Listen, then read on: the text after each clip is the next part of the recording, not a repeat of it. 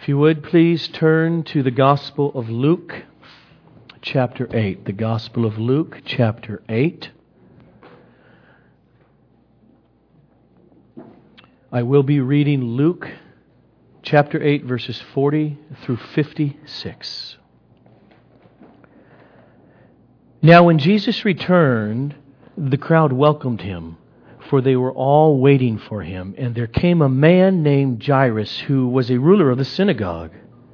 And falling at Jesus' feet, he implored him to come to his house because he had an only daughter, about 12 years of age, and she was dying. As Jesus went, the people pressed around him, and there was a woman who had a discharge of blood for 12 years. And though she had spent all her living on physicians, she could not be healed by any one. She came up behind him and touched the fringe of his garment, and immediately her discharge of blood ceased. And Jesus said, Who was it that touched me? When all denied it, Peter said, Master, the crowds surround you and are pressing in on you. But Jesus said, Someone touched me, for I perceive that power has gone out from me. And when the woman saw that she was not hidden, she came trembling and falling down before him, declared in the presence of all the people why she had touched him and how she had been immediately healed.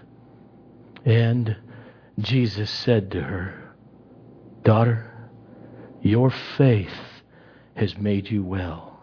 Go in peace. And while he was still speaking, someone from the ruler's house came and said, Your daughter is dead.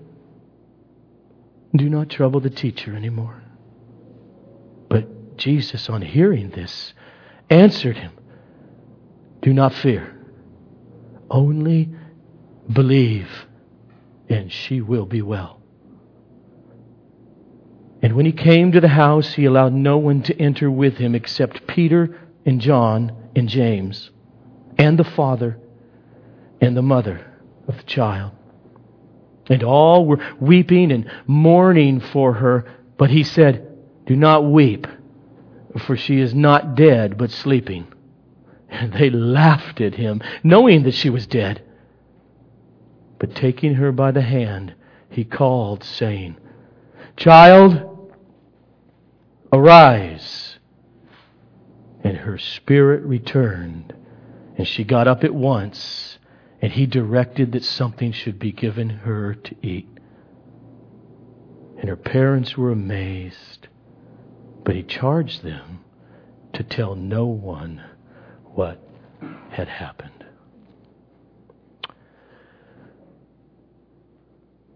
Lord Jesus, may we grasp this morning in your word and by your Spirit the truth of your compassion toward us, of your tenderness and care toward all who only believe. To the glory of your cross, of your resurrection, of this great message of the gospel, I pray. Amen. The fear and the pain and the loneliness of these two people, the lady and, and this family, is a picture of everyone's life at some point or another. To, to have the bottom just drop out from under us is sometimes the the most merciful thing that God can orchestrate in our life in order to show His extraordinary mercy. In order that we come to a place of believing in His extraordinary mercy. To be a poor, sick woman living, we will see, as an outcast from her culture for years, or to be of the social elite, like the synagogue official. Either way, what each one needs is Jesus.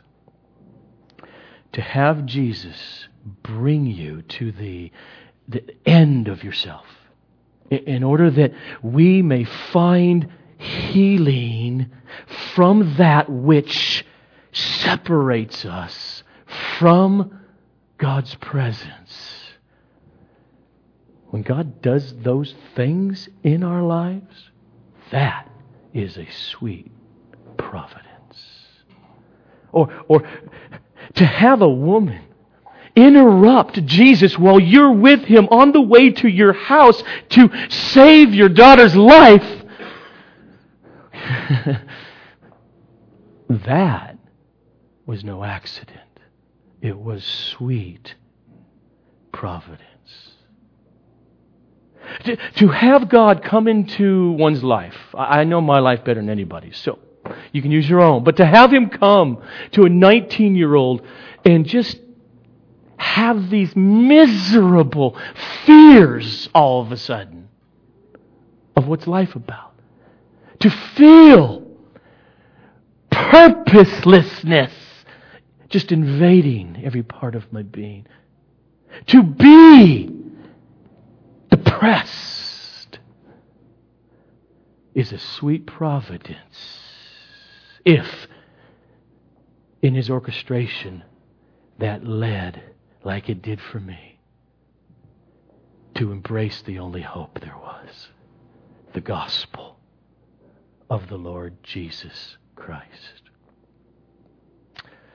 So let's go to the text, Luke chapter 8, starting with verse 40, and let's look at it.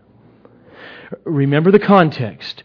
Jesus with his disciples, they're on the western side, western, northwest side of Sea of Galilee and Capernaum and that whole area. He's been ministering for a long time. That's mainly all Jewish. They went across five, six miles across the Sea of Galilee, we saw. And in the middle of the night, there was a storm. They thought they're all going to die. Jesus, he gets up, he speaks to the storm. It ceases. In the morning, they land on the other side, the east side of the Sea of Galilee, in Gentile territory, and they're met by a crazy, naked demoniac. Jesus casts the demons out of him. The people freak and ask him, Please leave.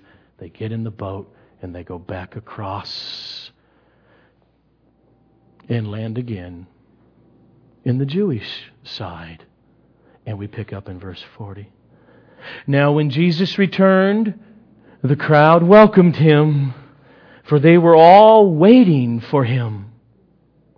And there came a man named Jairus, who was a ruler of the synagogue. And falling at Jesus' feet, he implored him to come to his house because he had an only daughter, about 12 years of age, and she was dying. Now let's get the picture. Jairus is a prominent citizen in the Jewish culture. He's the ruler of his particular, in that town, the synagogue. He was responsible for its upkeep, for the maintenance of the building. He's responsible for its religious, spiritual services. He's responsible for getting who will preach this Sabbath, who will read Scripture, who will lead in prayers. This was a position of status that was only given to those with money and prestige. Now, in a moment in this story, we're going to see a woman who ended up on the opposite side of the social economic ladder. But Jairus, we will see, was brought to the same desperation as that woman. All of his success and prestige paled in significance when his only daughter is about to die. All the worldly success in the world, whether you have billions like Steve Jobs did, cannot ultimately protect you from tragedy or dying at age 56 of cancer. I mean, it may help in certain circumstances with better medical treatment, but often it's not the case. Now, if you've been paying attention to the Gospel of Luke, it has become pretty clear that the religious leaders were not so taken up positively with this itinerant Jewish preacher, healer guy. But when reality hits a Jewish leader like Jairus, the reality of life and death and what really matters, your family and daughter, fear. Oh, the precious gift of fear. Fear strips him of his pride. I think most of us can taste what happened here. Is there a bigger fear in life than to lose, oh, please don't let me lose a child to death? How many of us parents have sat up in the middle of the night with children with 103, 104 degree fevers?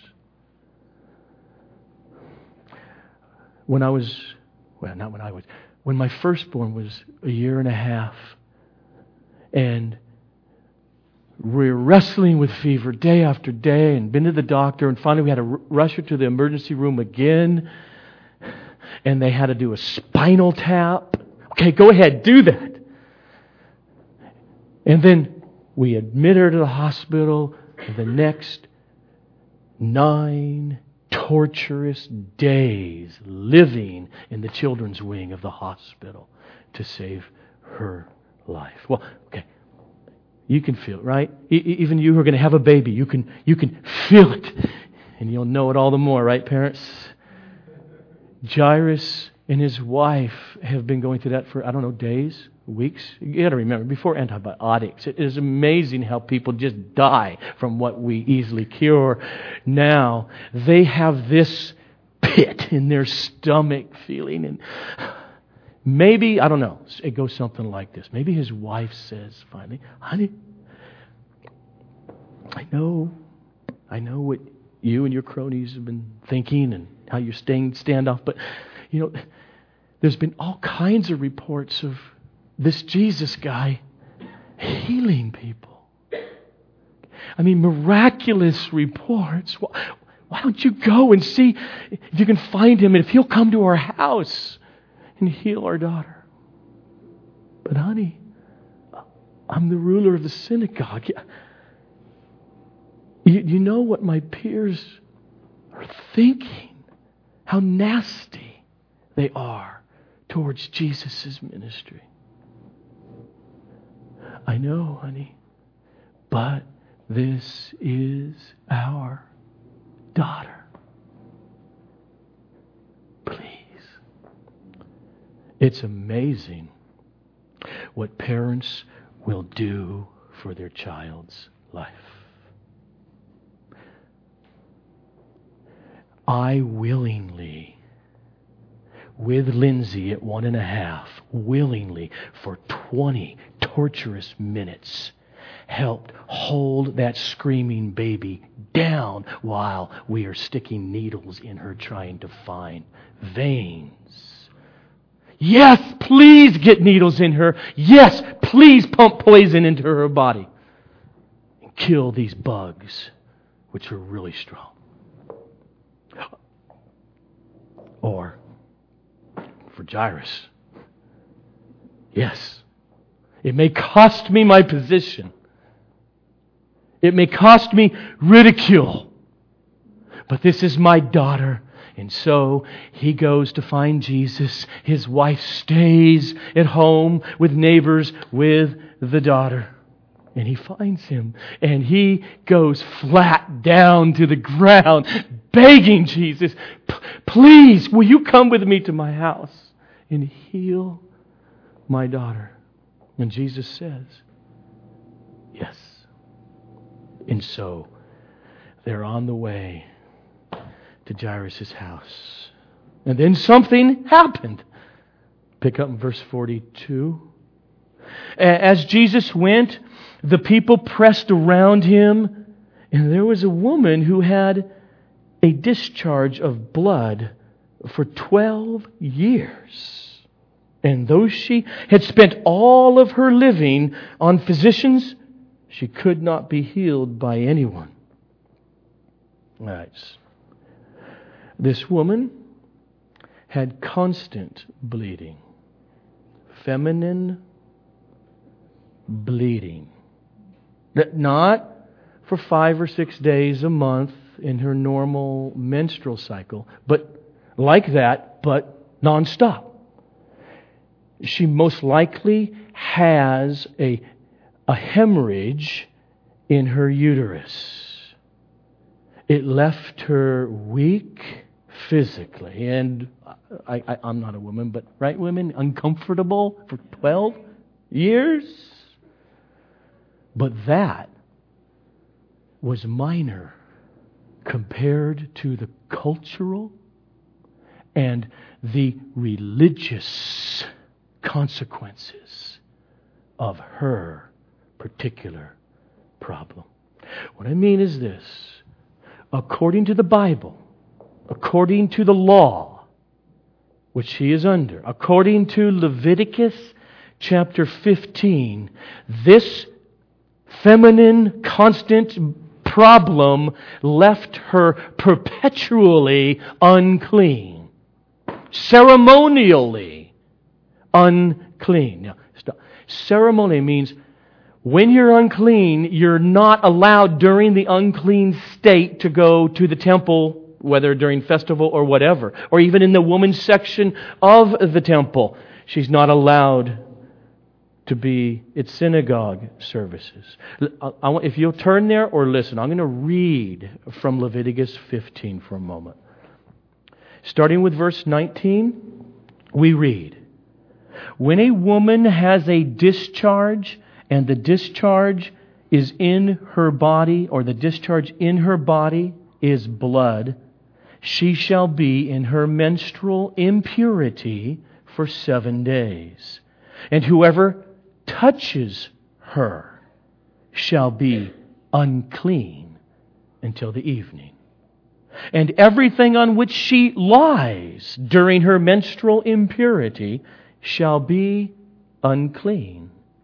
Everything also on which she sits shall be unclean. And he goes on and on and on. And let me pick up in verse 25. If a woman has a discharge of blood for many days, not at the time of her menstrual impurity, or if she, this is this woman's problem, or if she has a discharge beyond the time of her impurity, then all the days of the discharge she shall continue in uncleanness. As in the days of her impurity, she shall be unclean. Every bed on which she lies all the days of her discharge shall be to her as the bed of her impurity. And everything on which she sits shall be unclean, as in the uncleanness of her menstrual impurity. And whoever touches these things shall be unclean, and shall wash his clothes, and bathe himself in water, and be unclean until the evening. And thus you shall keep the people of Israel separate from their uncleanness, lest they die in their uncleanness by defiling my tabernacle, that is in their midst. Okay. Her culture revolved around the religious annual festivals in Jerusalem, where at the temple and weekly synagogue services. And then, as you see, I think she's going to need to have her own seats for her alone. Because you don't sit in the seats you just sat in. Or you're unclean, you got to wrestle with all that as a Jew. So, that's her situation. And not only that, because you can feel the desperateness. I want to get well. So, it broke her eventually. It sucked her financially dry. Look at verse 43. She had spent all of her living on physicians. She could not be healed by anyone.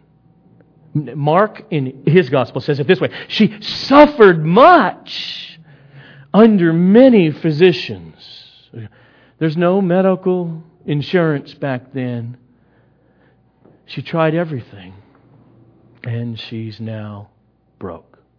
Now, we can get a feel of what she's probably doing because the Talmud, huge religious text of the Jews, and up until today, which the Talmud was written down later of all the oral traditions going on in her time in the first century. In the Talmud lists 11 remedies for her problem. It's much like today. You ever been in a group of people you mention, I got a cold? Oh boy, do they have answers. Okay, the Talmud had all kinds of answers. Let me give you a taste of how the Talmud says, Oh, you're perpetually bleeding, lady? Quote Take the gum of Alexandria, the weight of a small silver coin, of alum the same, of crocus the same. Let them be bruised together and given in wine to the woman that has an issue of blood.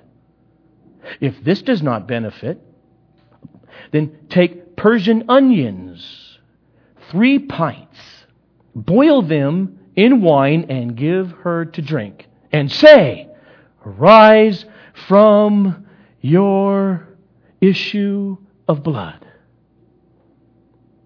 If this does not cure her, set her in a place where two ways meet, and let her hold a cup of wine in her right hand, and let someone come behind and frighten her and say, Arise from your flow of blood.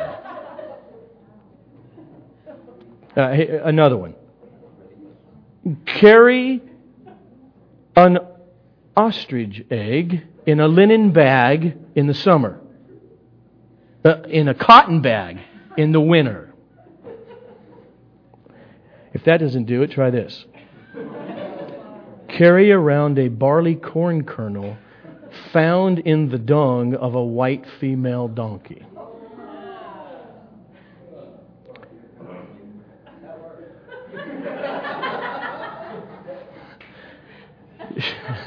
she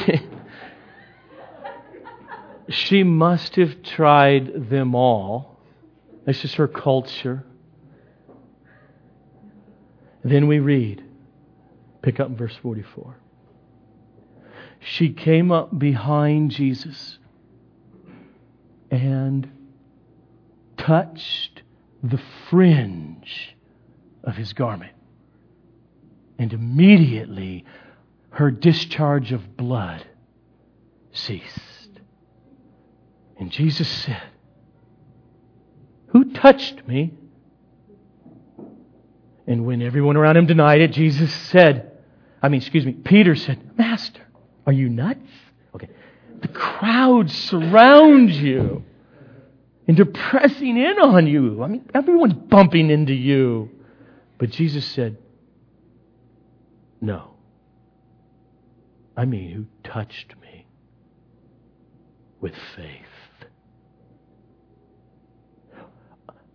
I know someone touched me because I perceive or I know that power has gone out from me. And when the woman saw that she was not hidden, I think it makes sense for a few reasons why she wants to not be known. What's your problem? That's one thing. In our culture, you say it in her culture, they're going to get really angry.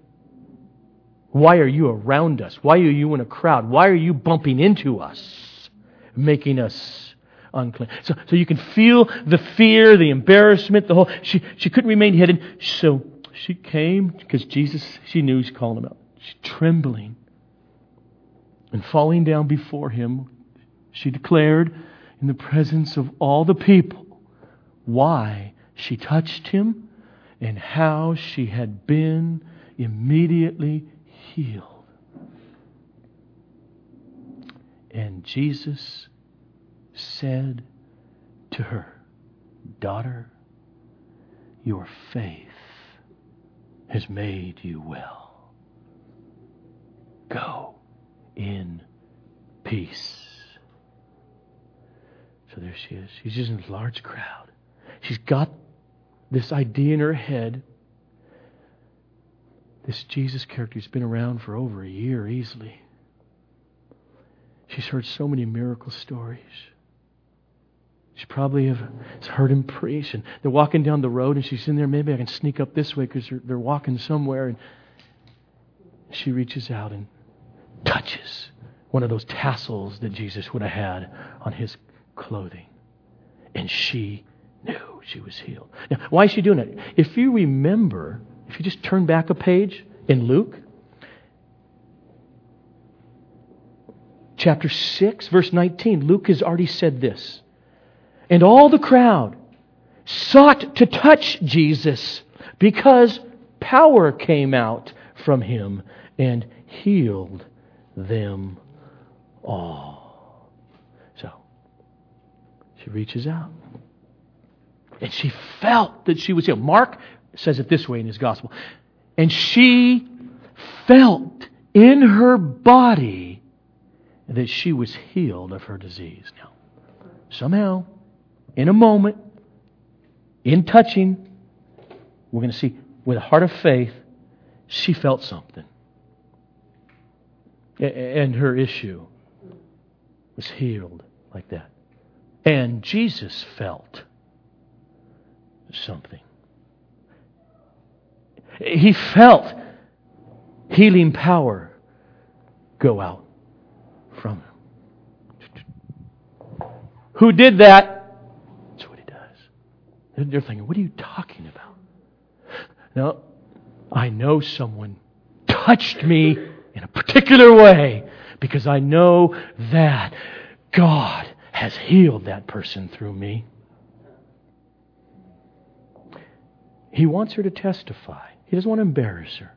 I think in the context why he does what he does, and he stops and says, Who does it? He doesn't let up, and she finally realizes, okay.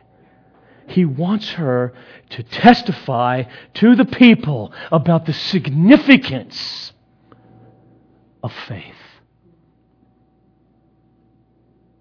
The significance of her heart toward the Messiah who is here. He wants it placarded. That's why he says then to her. Guys, all hear that? You hear that? You're going to hear this too. Daughter, your faith has made you well. Go in peace. Okay, let's just. Okay, let's go to the other guy. what is he feeling in these three, six, eight minutes? Don't know. What's going on in Jairus? I mean, this interruption on the way to trying to save his daughter's life who's dying. It's got to be for, for us like, okay, you're, you're with the paramedics. They're driving with a siren on, rushing with you, you're in the van, to your house to save your daughter's life. And the paramedic decides to pull over and bandage up some woman with a skinned knee. I mean, it's not a life threatening thing. And have a discussion with her.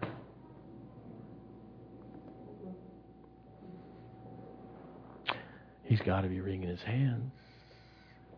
And as precious minutes go by, it was enough time to have news run down the road to Jairus. Pick up in verse 49. While Jesus was still speaking, someone from the ruler's house came and said, Your daughter is dead. Do not trouble the teacher anymore. His heart sank. His daughter is gone. And then two of the greatest words put together in the Bible. But Jesus. But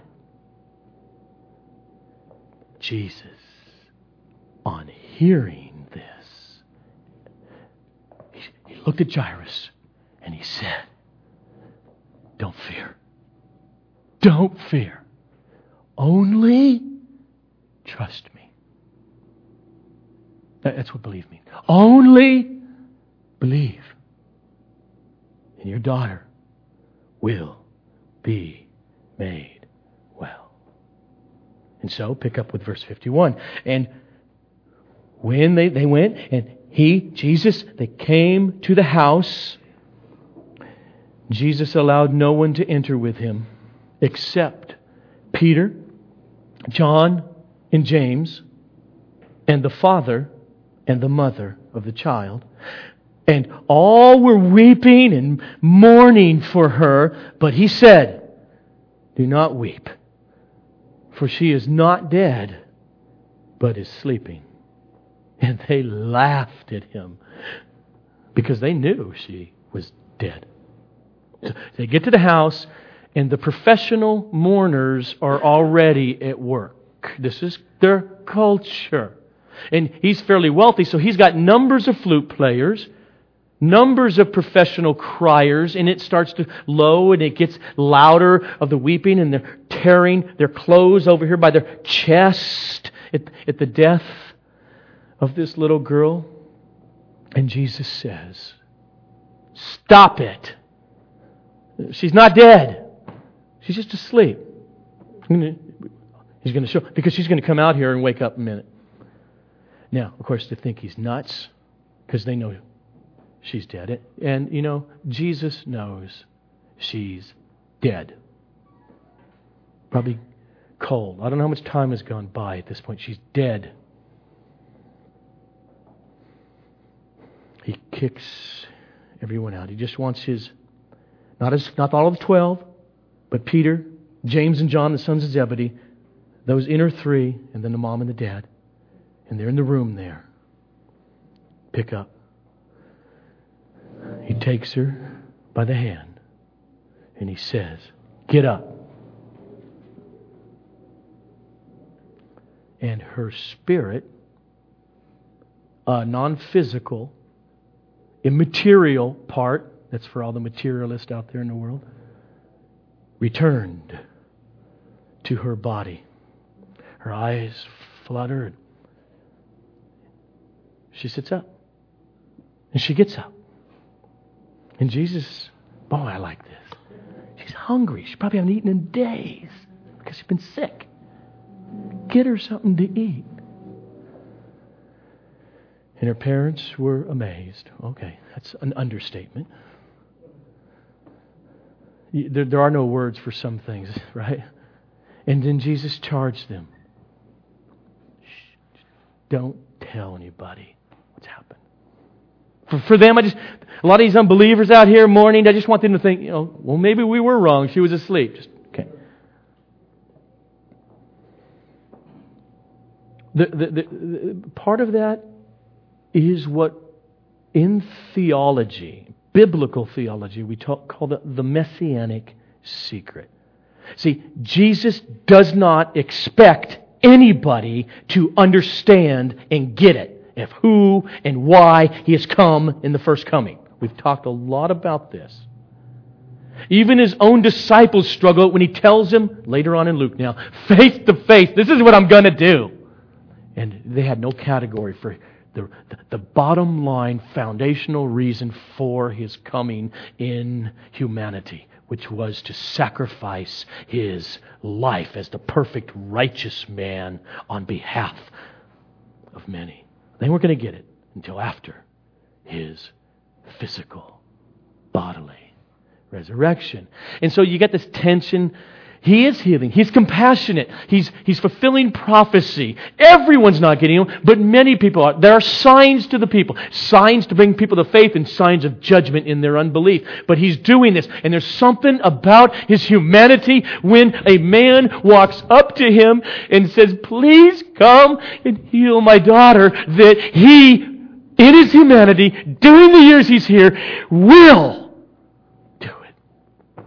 Okay, just, just kind of keep it down, okay? Let's not, you know, they're going to get all messed up and think they're going to put a crown on my head again. And he, he struggles throughout this in his, in his ministry.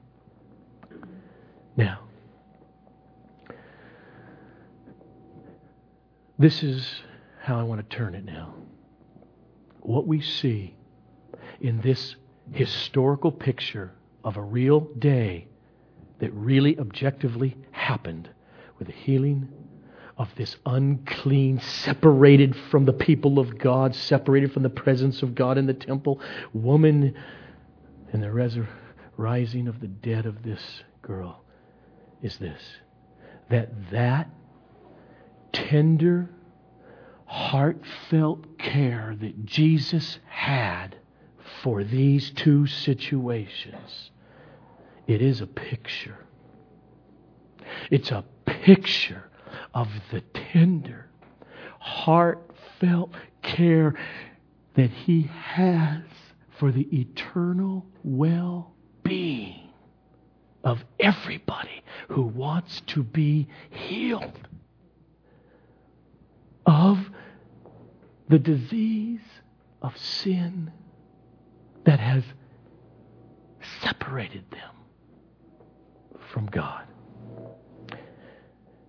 this woman's ceremonial uncleanness that kept her away from the picture of the presence of God called the temple, it is a graphic picture of how sin, not merely her menstrual and ongoing blood flow, but how sin defiles every one of us.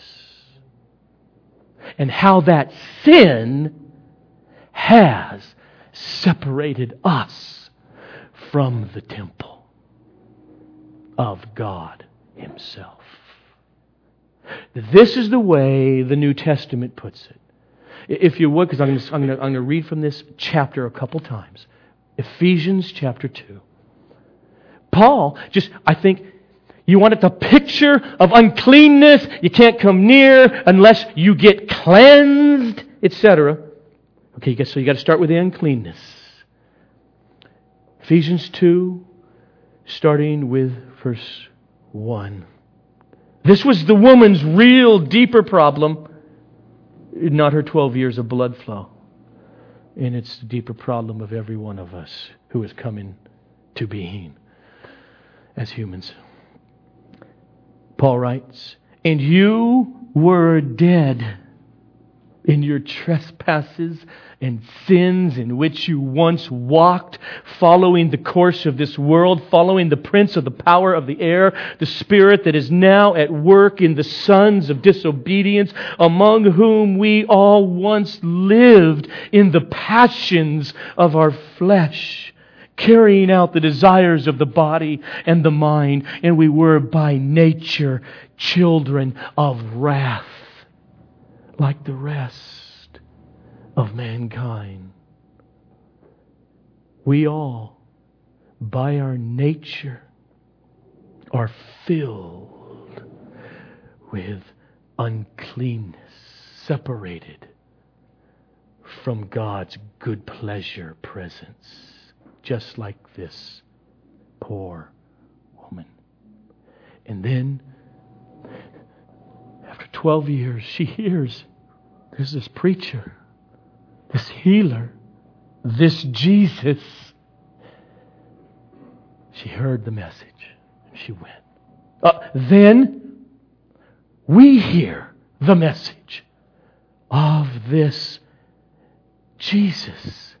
We hear the good news, especially since on this side of the whole purpose, where he's going, he's on his way to Jairus' house, and then somewhere else, and then somewhere else, and then up towards Jerusalem. He's on his way to the cross. And we hear he did it. His substitutionary sacrifice, where he laid his life down as the perfect righteous Lamb of God, where God's wrath was poured out on him. He had no desert for that. He, he didn't have any sin. Oh, he took the punishment for the sins of others, which was modeled in the Old Testament with the animal sacrifice. He's the one. And God vindicated that this is done by raising him from the dead. We hear that message of Jesus. And if you're still there in Ephesians 2, I'm just going to read on where Paul left off with those great words again. Remember, we're all darkened, unclean. The wrath of God hangs over us justly. And you pick up in verse 4. But God. But God, being rich in mercy, because of the great love with which He loved us, even when we were, like that woman, unclean. Even when we were dead in our trespasses. He made us alive together with Christ. By grace, you have been saved. So, like this woman. Anybody on this planet right now can come to Jesus with all their defilement,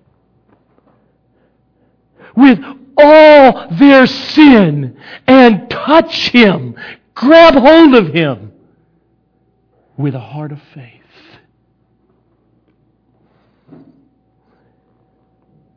And He'll say something like, Daughter, son, your faith, literally in the Greek, in our text, has saved you. So, so. Your faith has healed you. Go in peace. Oh, that's mind boggling. He doesn't mean something there. Oh, shalom. That's what I do. Jesus knows what he's doing. He means what he said to that prostitute we saw a couple chapters before. He means your sins are forgiven. You have peace with God. Because real faith is there. Your heart, according to Ephesians, which hasn't been written yet, has come alive. See, this is why the gospel is so precious. What, 10 million. This is reason 768,462. Is that when you come to Jesus, truly, without hiding anything, with all your sin, you don't defile him. All the people that this woman touched, all the furniture she touched was defiled ceremonially.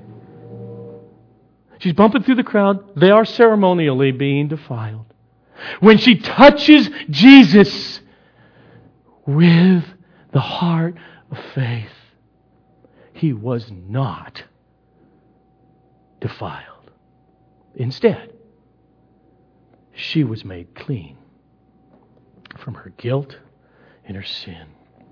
The way the New Testament, 2 Corinthians 5, puts it, And just you picture, picture our scene here, picture Second Corinthians, picture Jesus walking, here's the woman. Here's what's going on in this man, Jesus. In Christ, God was reconciling the world to himself, not counting their trespasses against them. How? Verse 21. For our sake, God made Christ, Jesus, to be sin. that is the one who knew no sin, didn't have sin himself. Why? So that in Christ we might become the righteousness of God. That's the gospel. That whatever your problem, however great your sins and defilement are, you can be absolutely assured that if, if you come to Jesus with a heart of desperateness, a heart of faith to trust what He did on the cross, Him who knew no sin, who took the punishment for your sin, and you have nothing to offer. If you, with a heart of desperateness, believe that, then He will treat you with, I, we don't have a word for it. It just, you, with a compassion and a tenderness that is incomprehensible. You can know for sure that if you come to Jesus Christ with a heart of faith, your sins, past, present, and future, have been already taken care of, and they are removed from your legal slate before God. Now, the best thing that happened to this woman was that she finally went broke trying to find a remedy. And she was left with nothing else, but there's no hope. But, okay, will this Jesus do it? Will he, will he heal me? She was left with nothing else but to go to the one person for whom actually the entire Old Testament, the entire Old Covenant, the entire tabernacle, temple, priesthood, clean, unclean laws, how you come to the presence of God and all those rules, all of that was a picture pointing to this one man walking down the road. She was left to go to the only one who would heal now without cost without pay. She couldn't earn it or do anything for it. And that's the problem. That's, that's the reason why there are so many people that hear the gospel, that sit in churches week after week, and they hear it preached, and they never really hear it. Because deep down in the recesses of the heart, they're sure that there are human remedies for their flow of blood. There, there really has to be something that they do or add to it. And so it just gets twisted And they're like, Yeah, no, I like Jesus, but they're not really ever hearing it. It's my 12 step program. Look at me. I, I yep, I, I turned 36. I got a family now. I turned over a new leaf. I'm doing better in life. And they keep on working. And so they trust in religion, religious activities, human philosophies. This, this woman, she tried some very difficult and even crazy seeming and expensive remedies for years. And then one day, her actual healing came simply, freely, easy. Many people stumble at the meaning of the cross, stumble at the meaning of salvation in Christ because it's too simple. It's too easy. Tell people in order to be forgiven by God, to, be made right with God, you want to go to heaven. I want us to go to heaven. If there's God, I certainly want to, want to go there. Tell them that, okay, then, for the next year, every day you need to take off your shoes and walk on hot coals 50 feet. Or, or crawl on broken glass, or just watch the movie The Mission with Robert De Niro. And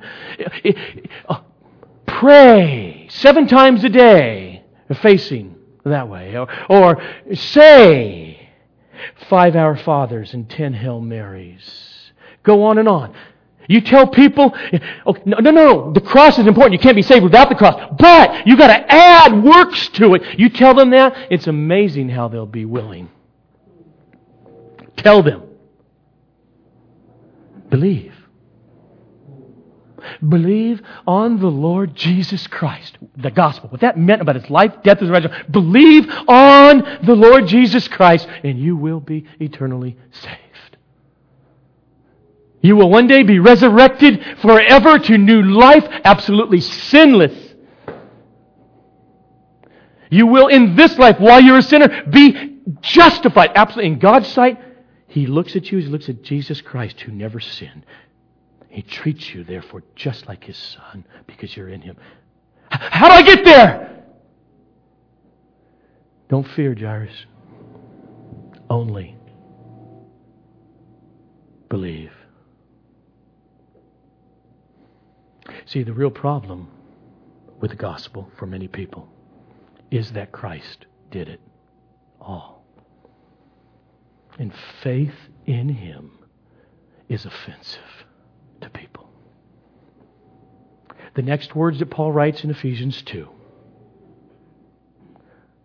For by grace you have been saved through faith and this whole ball of wax is not your own doing. It's a gift of God. It's not as a result of works, so that no one may boast. There is no man centeredness in true Christianity, the gospel. And that's why many people don't ever truly hear it, even if it's clearly and truly preached. See, when Jesus told this woman that her faith saved her or made her well or healed her, I think what he's doing, he's clarifying for everybody here that this is like a lot of people had in that culture, this idea of more magical type superstitious things going on. And this woman might have even. Don't know. But he's clarifying your faith healed you. Now, what does that mean? See, the point is that faith here is the means. It, it's, say it this way, it's the bridge between the woman or between any of us and Christ. It's the bridge that receives the healing or the salvation or the justification from God through Christ. He's not saying faith is some type of supernatural power like electricity that you can't see and, and the faith healed you. The faith did not heal her. And faith doesn't save you in that way. Christ, or God the Father, healed her through faith. There's a difference. Christ heals. Christ saves. That is, the object of faith or trust is the one who saves, the one who heals. That's Jesus' point. Christ coming as the eternal God without beginning, without end, the creator of the universe, the second person of the Trinity, becoming a human being and doing all the work in his perfect human life of obedience in a sacrificial substitutionary death. And his resurrection from the dead. He saves. He bought it. It is faith in us sinners that then is the means that He now justifies us and says, You got it. You see, from the foundation of the world, you were chosen. From the foundation of the world, it's proven I died for you because my faith is in you now, in this life. Picture it this way. In other words, again, faith is not some positive thinking it's not some kind of power, get myself to believe. Faith is, is this supernatural thing in God. Really stronger. Weak, but it's real and it's there. Okay. For, picture it this way. There's a forest fire and you're running from it and it's the wind's blowing 60 miles an hour and it's catching up and you know that you're going to perish you can't outrun the fire until you come to this big ravine and behind you is that big fire of judgment. And then you're going to perish. Do I jump and perish? And then you realize there's one of those old rickety, you know, on ropes, wooden footbridges. Will you trust the bridge? And if you don't, you're going to perish. If you do, you could be saved. You get the other side. And so you, you, you trust enough that you run across the bridge and you made it. Now, did faith save you? In one sense, depends how you mean it. No, of course not. The bridge did. It was, but you had to trust it. And that's the sense in which faith saves. It can, the faith is what got you on the bridge. The faith is what got you into Jesus Christ, the only Savior. Now, here's what I want to leave us with. Who cares at that moment how much faith it took to get onto that bridge? I mean, someone could have great faith. Of course! Maybe, maybe not. But you ran. The point is, it was the bridge that saved. If the bridge was not sturdy, you would have perished anyway. Okay, right, you got it. And if Christ did not rise from the dead, you're going to perish anyway. The question is do I have enough faith? That's not it. Is my faith strong enough? That's not it. It's do you have faith to get on the bridge? Because here's the thing if the bridge is sturdy enough, it's your salvation. And if Christ rose from the dead, then He is the only salvation. And you know you're in Him because you trust Him.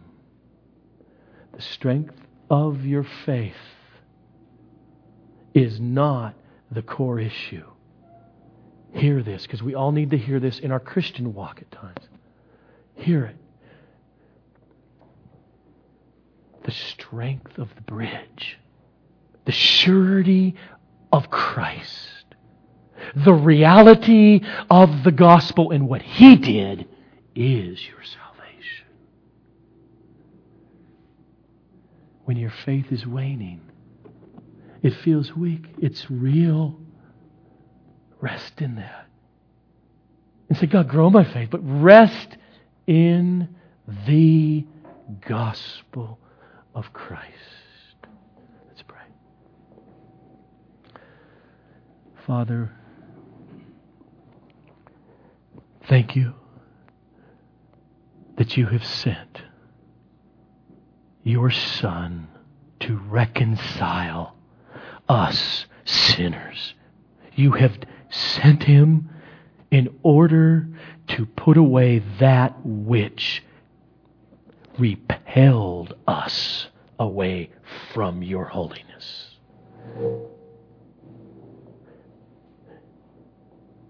Thank you that you have sent such a compassionate and tender Savior, the Lord Jesus. May we now not leave this worship. May you draw us deeper. Work in each one.